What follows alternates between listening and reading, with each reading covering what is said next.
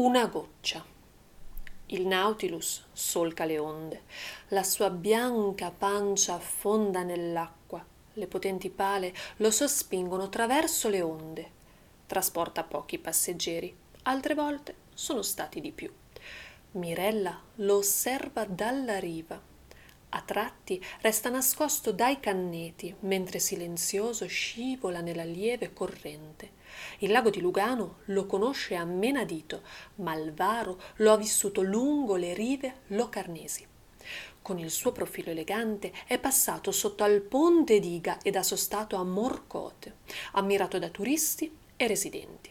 Qualche volta, secondo le necessità di servizio, si è spinto fino nello stretto di Lavena e ha incrociato battelli di rotta e barchini di scampagnate, imponenti colleghi bardati a festa che trasportano spose felici e invitati satolli e pedalocarichi di turisti tedeschi da cui si è sentito apostrofare Fai piano! Rischi di infestirci, razza di fillano!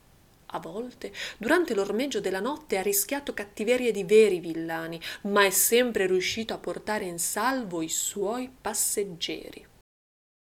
Oggi si lascia ammirare perfino dalle anatre, che rispettose si scostano al suo passaggio. Qualche bambino lo saluta dalla riva, mentre altri monelli gli lanciano contro le levigate pietruzze del lago.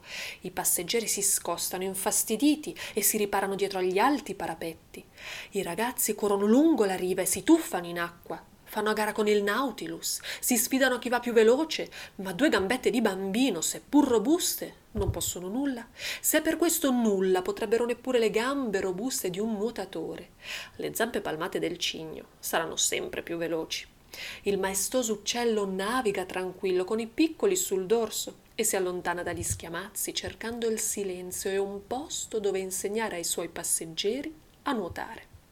Mirella invece ama le risate, proprio lei, che è così silenziosa, spesso assente, sente vibrare le viscere al ritmo di quel suono argentino.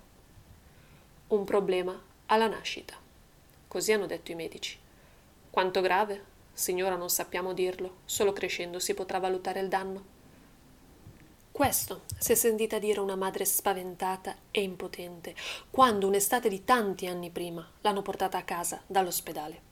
Filippo e Manuela hanno avuto paura che non ci fosse futuro, che tutto finisse con il punto al termine di quelle quattro parole dure come granito e sicuramente più pesanti per le orecchie che le ascoltano che per la bocca che le pronuncia. Un problema alla nascita. L'estate è la stagione preferita di Mirella. Le piace stare fuori, assaporare il sole sulle gambe sottili.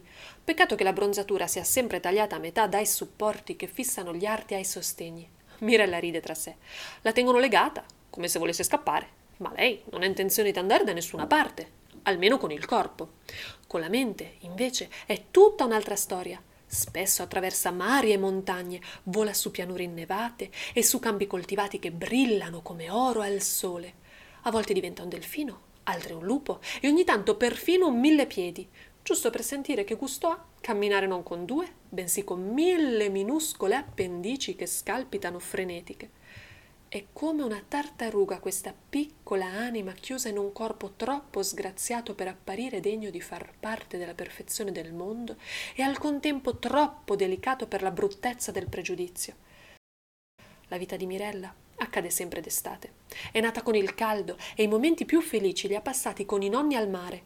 Loro non capivano, ma neppure giudicavano e avevano il tempo di tenerle la mano, mentre mamma e papà tornavano in città a lavorare.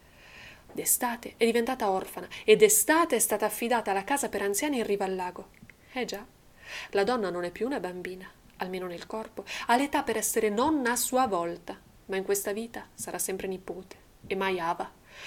Mirella sorride, immaginando la vita del cigno che sparisce in lontananza, ne conosce così intimamente i pensieri da averlo anche battezzato Nautilus. Una goccia di saliva sfugge dal labbro aperto e gocciola sul bavaglino.